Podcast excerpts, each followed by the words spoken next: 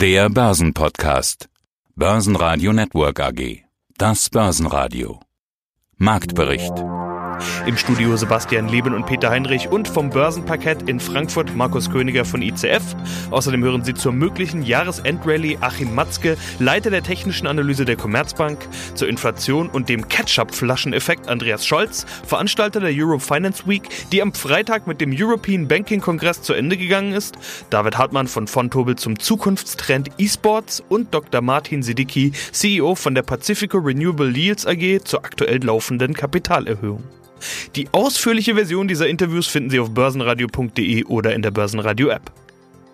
Der DAX ist mal wieder in seiner dreizehntausender-Zone. Ja, er geht über der dreizehntausend ins Wochenende und ja, auch diese Woche bringt ein Wochenplus im DAX. Allerdings ist das Plus klein und auch die Plus null Komma vier Prozent auf dreizehntausendeinhundertsiebenunddreißig Punkte vom Freitag sind kein großer Sprung.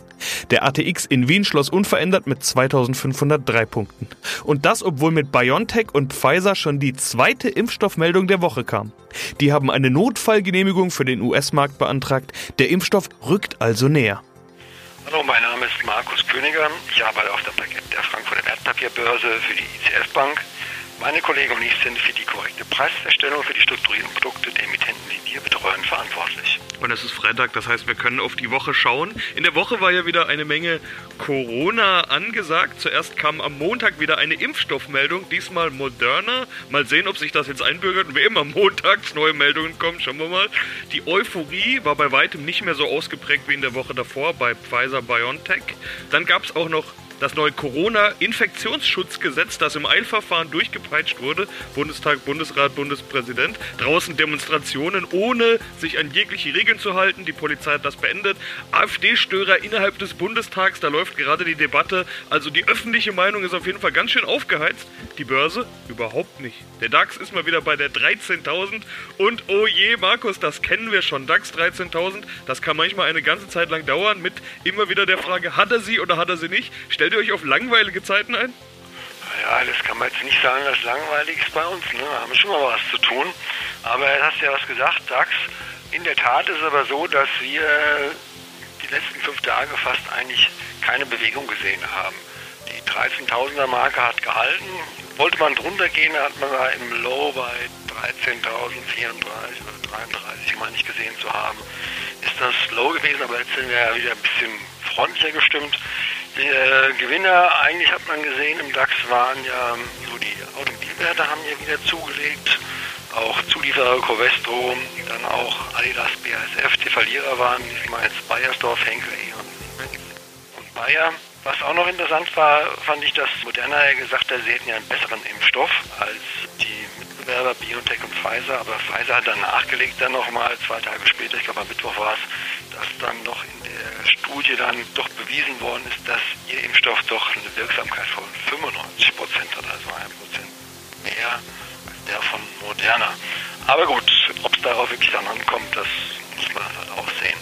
Ansonsten kann ich sagen, dass auch das Gold mal knapp im neunzehnhundert, äh, bei eintausendneunhundert lag, aber aktuell jetzt so sich wieder aufgefallen ist, war ja eintausendachthundertsechzig, eintausendachthundertsiebzig so, U S-Dollar.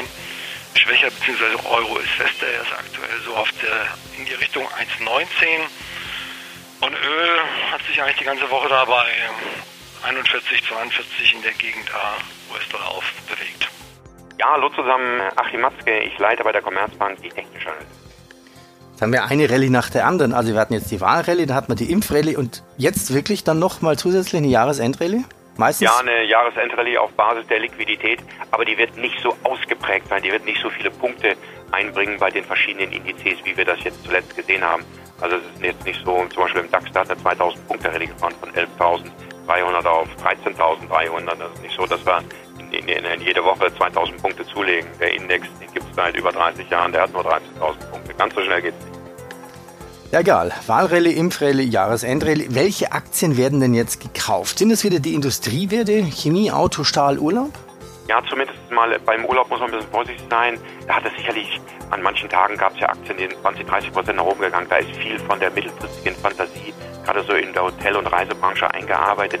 Das kann auch sein, dass das unter Wellenbewegung bleibt. Aber was gut zu sehen ist, gerade mit Blick sowohl in den U S A als auch mit Blick auf Europa, das ist, dass die Industrie energienahen Bereiche kommen. Das gilt ganz besonders für Autos. Im zweiten Halbjahr schon fast dreißig Prozent gemacht in Europa. Das gilt für die Chemie, die in der Breite anspringt. Das gilt aber auch für Versicherungen zum Beispiel, die ja auch bisher relativ gut durch diese Pandemie gekommen sind. Besser als der Bankensektor, der ja massivst unter Druck war und sich eher nur stabilisiert hat. Also von der Seite her gibt es einen gewissen Reswitch von den Corona-Krisen-Gewinnern, gerade aus dem Technologiebereich, diese Mega-Caps, wo ja auch viel Geld verdient worden ist, zurück in einige der sogenannten, sagen wir, normalen Industriesektoren oder auch Großsektoren. Da muss sich so eine neue Balance finden und diese Balance ist nicht abgeschlossen. Trotzdem ist es nicht so, dass der, dass, dass der Tech-Bereich abgebrochen ist. Nein, es gibt eher eine Ruhe im Healthcare-Bereich, also im Pharma-Bereich, nämlich nicht jedes der Großunternehmen ist ja auch Gewinner in diesem, in diesem Wettbewerb, wer hat den am schnellsten und besten Corona-Impfstoff. Und da gibt es auch einige, die sozusagen auch seitwärts festhängen, weil sie gerade, sagen wir mal, an dieser, an dieser, an diesem Geldsegen, der da zu verdienen ist, äh, sozusagen nicht teilhaben. Wie sieht es denn charttechnisch mit dem DAX aus? Ja, eigentlich gar nicht so schlecht. Wir müssen nochmal die Sondersituation sehen. Wir hatten ja einen Kurseinbruch bei S A P, der so im Bereich in der Spitze über hundertvierzig, dann so von hundertdreißig auf bis unter hundert runter. Und dieser Kursrutsch, der hat uns vierhundertfünfzig Punkte gekostet und die sind natürlich im DAX drin. Also wenn man das sozusagen berücksichtigt, steht der DAX auch nicht bei dreizehntausendeinhundert, sondern bei dreizehntausendfünfhundert. Ist also auch in der Nähe seiner All-Time-Highs wie, wie andere Indizes auch. Mit Blick auf Deutschland sehen wir zum Beispiel den S DAX, die Small Caps. Dieser Index hat neue historische Höchstkurse geliefert. Der hatte weder Wirecard an Bord noch S A P sozusagen, ist normal weitergegangen. Auch der M DAX ist ganz nah dran. Also man sieht schon, der DAX hängt ja seit zwei Jahren unterhalb von dreizehntausendsechshundert, dreizehntausendachthundert fest. Und es sieht danach aus, dass auch so eine Jahresendrallye uns da so an diese Widerstandszone vielleicht ranführen kann. Mein Name ist Andreas Scholz von der D F V Eurofinance Group und ich melde mich heute direkt aus Frankfurt am Main vom dreißigsten Frankfurt European Banking Kongress aus der Alten Oper, den wir hier im Rahmen der Euro Finance Week ausrichten. Gab es auf der European Banking Kongress oder auf der ganzen Week eine Aussage zur Inflation? Weil heute geht durch die Pressemeldung ein Zitat eines etwas berühmteren Fondsmanagers, der geht von einer höheren Inflation aus, sogar teilweise zweistellig. Das hat mich überrascht. Entweder liegt er total daneben, aber wie ist die Einschätzung der Experten auf, mit dem Kongress? Ja, ich, ich, ich habe es versucht anzusprechen. Ich hatte ein gutes Gespräch mit Volker Wieland. Volker Wieland ist im Sachverständigenrat und wir haben über Geldpolitik gesprochen. Da, wo mir das fehlt mit den klassischen Geldpolitikern, versuche ich das mit den sogenannten E C B-Watchern, also den Volkswirten, die auch durchaus kritisch mal die E Z B beobachten. Und wir haben diesen Ketchup-Flaschen-Effekt diskutiert.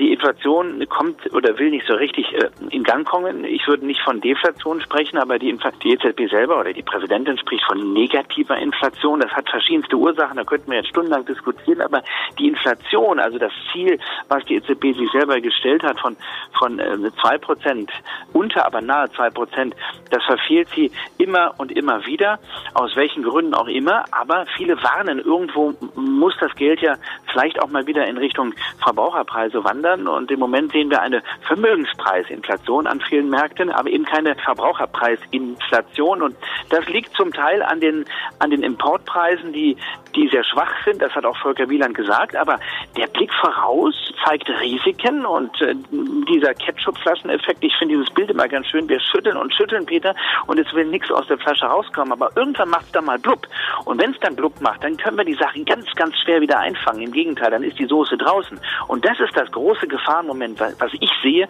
weil dann müsste ja die E Z B die Zinsen anheben und dann haben wir ein Problem mit der Schuldentragfähigkeit vieler Länder in der Eurozone, die jetzt davon Davon profitieren, dass die Zinsen eben quasi bei Null sind oder im Grunde genommen abgeschafft sind, dann müsste die Geldpolitik, die E Z B reagieren und dann kämen wir in einen Teufelskreis hinein. Also das ist ein Szenario, was wir schon angesprochen haben und was auch nicht einfach so vom Tisch zu fegen ist, was wir auf jeden Fall im Blick behalten sollten. Stärkste Gewinner im DAX waren am Freitag Bayer mit plus drei Komma zwei Prozent, R W E mit plus zwei Komma acht Prozent und die Deutsche Post mit plus zwei Prozent. DAX-Verlierer waren M T U mit minus null Komma sieben Prozent, Vonovia mit minus null Komma acht Prozent und Schlusslicht Covestro mit minus null Komma neun Prozent.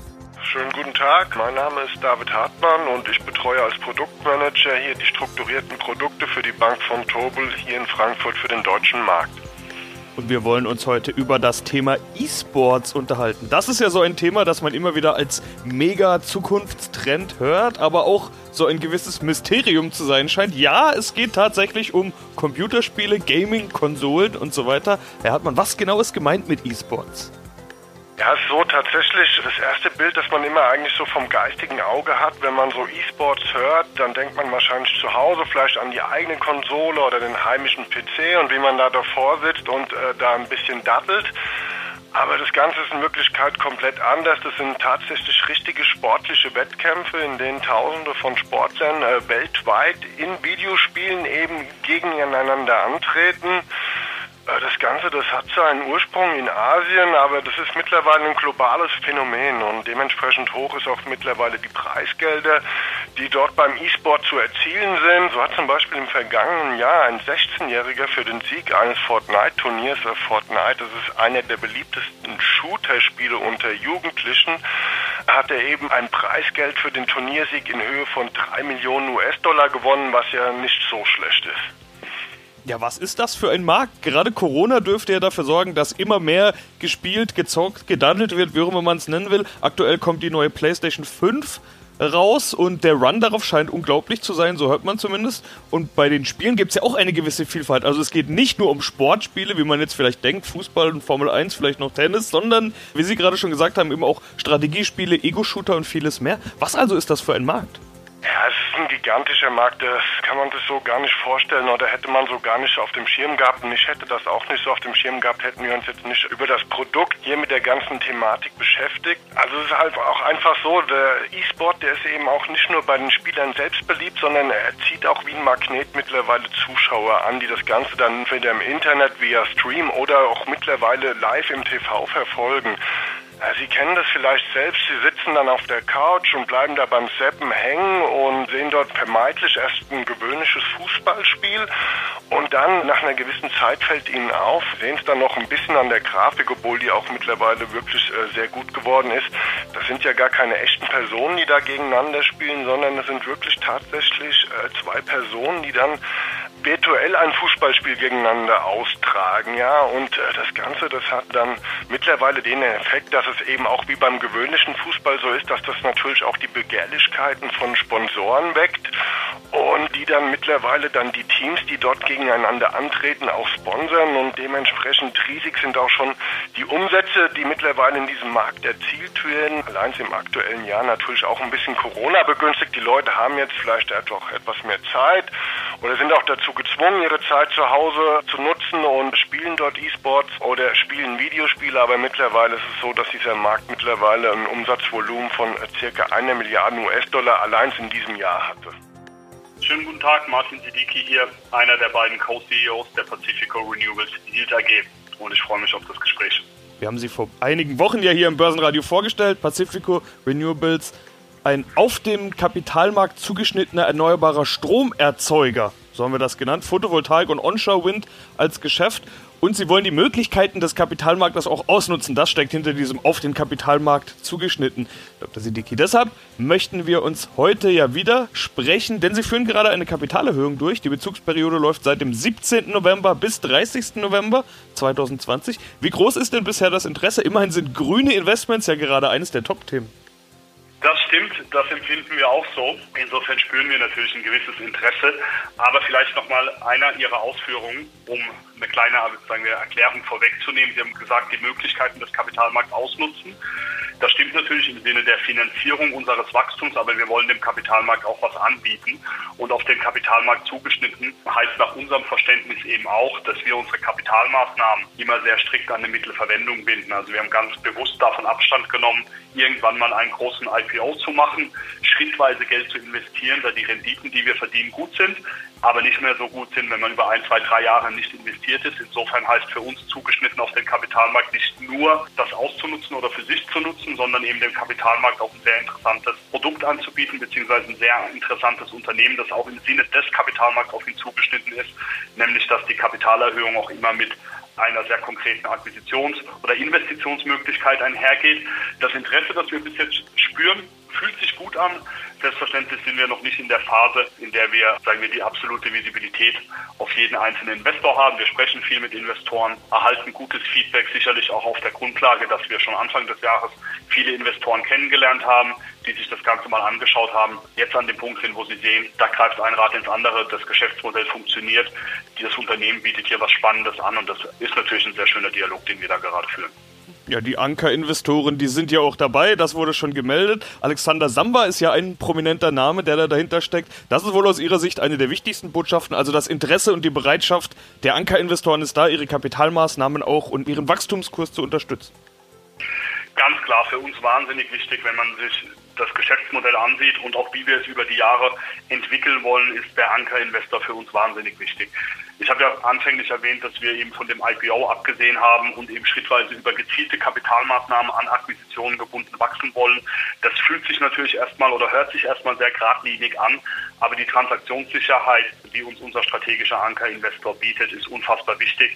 Und gleichzeitig ist natürlich auch die Balance sehr wichtig zwischen der Transaktionssicherheit, die er uns bietet, dem Commitment, das er damit zum Ausdruck bringt, aber zeitgleich eben auch den Streubesitz der Aktie zu erhöhen und dadurch natürlich jetzt auch ein Commitment gezeigt hat, beziehungsweise ein Volumen, das er gerne zeichnen würde, das uns natürlich auch ermöglicht, die Aktie im Sinne der Sekundärmarktliquidität weiterzuentwickeln.